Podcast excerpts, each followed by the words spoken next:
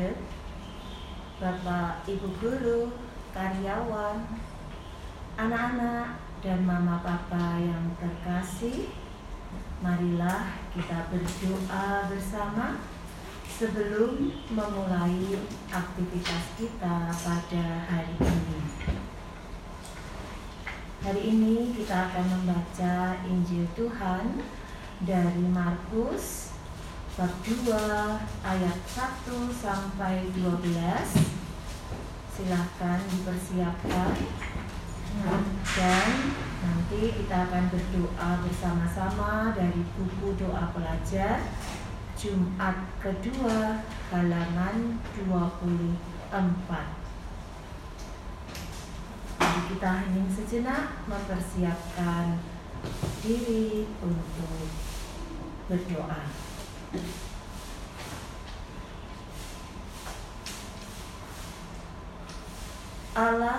adalah kasih. Marilah kita mengatakan kasih Allah. Dalam nama Bapa dan Putra dan Roh Kudus. Amin. Tuhan Yesus yang baik, selamat pagi. Kami bersyukur kepadamu atas hari yang baru ini. Terima kasih Tuhan, Engkau telah menyertai, melindungi, dan menjaga kami sepanjang tidur kami tadi malam. Dan Engkau pun telah mendampingi perjalanan kami sehingga kami sampai di sekolah dengan selamat. Tuhan, berkatilah kami, segala aktivitas kami. Semoga apa yang kami lakukan berkenan kepadamu dan menjadi berkat bagi sesama kami. Amin. Inilah Injil suci menurut Santo Markus.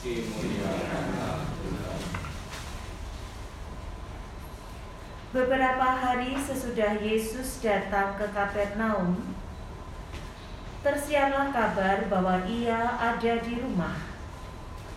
Maka datanglah orang-orang berkerumun, sehingga tidak ada lagi tempat, bahkan di muka pintu pun tidak. Sementara Yesus memberitakan sabda kepada mereka, beberapa orang datang membawa kepadanya seorang lumpuh, digotong oleh empat orang. Tetapi mereka tidak dapat membawanya ke hadapan Yesus karena orang banyak itu. Maka mereka membuka atap yang di atas Yesus. Sesudah atap terbuka, mereka menurunkan tilam tempat orang lumpuh itu terbaring. Melihat iman mereka, berkatalah Yesus kepada orang lumpuh itu, "Hai anakku, dosamu sudah diampuni." Tetapi di situ duduk juga beberapa ahli Taurat mereka berpikir dalam hati, "Mengapa orang ini berkata begitu? Ia menghujat Allah. Siapa yang dapat mengampuni dosa selain Allah sendiri?" Tetapi Yesus langsung tahu dalam hatinya bahwa mereka berpikir demikian. Maka ia berkata kepada mereka, Mengapa kamu berpikir begitu dalam hatimu?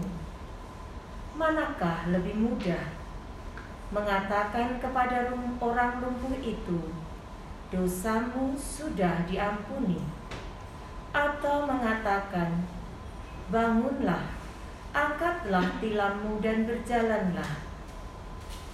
Tetapi supaya kamu tahu bahwa di dunia ini Anak Manusia berkuasa mengampuni dosa. Lalu berkatalah Yesus kepada orang lumpuh itu, "Kepadamu kukatakan, bangunlah, angkatlah tempat tidurmu, dan pulanglah ke rumahmu. Dan orang itu pun bangun, segera mengangkat tempat tidurnya, dan pergi keluar di hadapan orang-orang itu. Mereka semua takjub, lalu memuliakan Allah. Katanya, yang seperti ini belum pernah kita lihat. Demikianlah sabda Tuhan.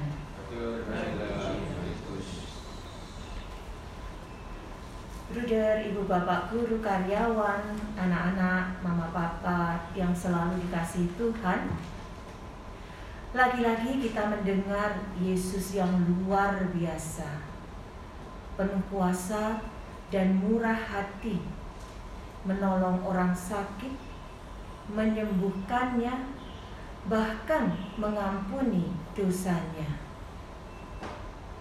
Di dekat Yesus pasti ada sukacita, dan banyak orang yang ingin tahu mengenal Yesus lebih dekat.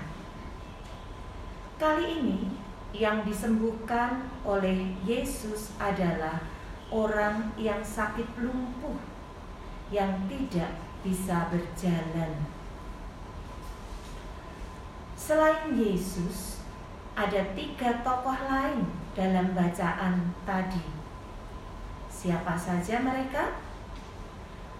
Ada ahli Taurat, si lumpuh, dan empat orang teman si lumpuh yang membawanya kepada Yesus.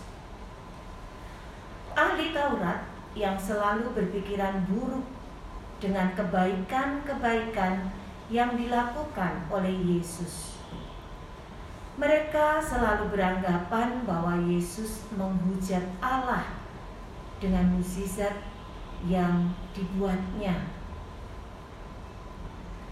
Hal ini terjadi mungkin karena mereka iri hati, takut kalah pamor atau kalah terkenal. Sedangkan tokoh si lumpuh ini orang yang tidak berdaya. Ia ingin sembuh dari sakitnya, namun tidak punya daya, tidak punya harapan kehilangan harapan, putus asa, sehingga dia membutuhkan pertolongan. Empat orang teman si lumpuh ini adalah orang-orang yang peduli, yang mau membantu si lumpuh agar mendapatkan kesembuhan. Kemudian mereka berusaha membawa si lumpuh kepada Yesus. Mereka mendapatkan iman yang luar biasa dan Yesus pun kemudian menyembuhkan si lumpuh karena iman keempat orang temannya ini. Dari ketiga tokoh tersebut, kita diajak untuk meneladan empat orang yang menolong si lumpuh. Empat orang ini melambangkan kebersamaan kita, komunitas. Lalu, apa yang bisa kita teladan? Sikap peduli mereka, kepedulian perhatian dan sikap sehati. Mereka memiliki kesatuan hati untuk menolong si lumpuh agar sehat.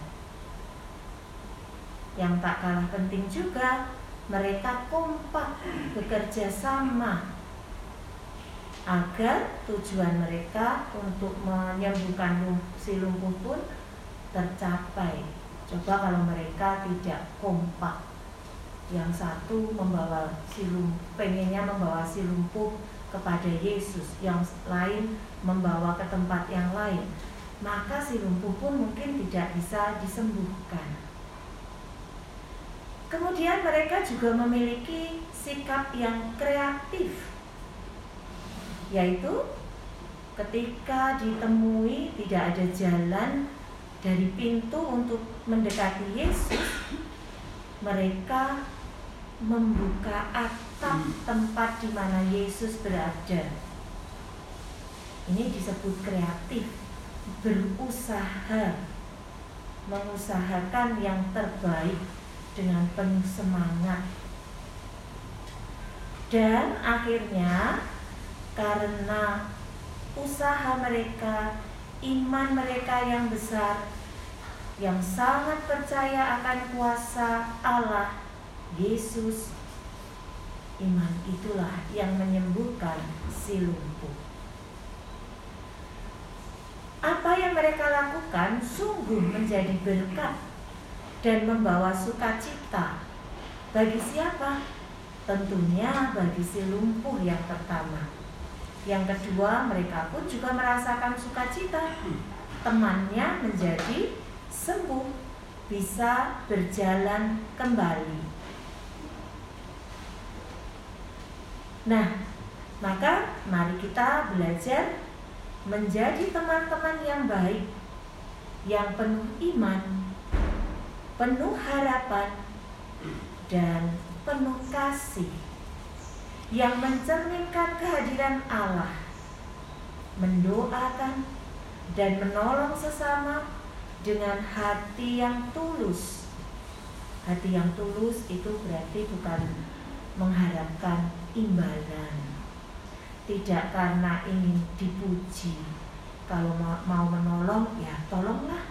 Tidak perlu, ah aku tak menolong, biar nanti aku e, dilihat orang baik Lalu menolong pun tidak perlu dipamer-pamerkan.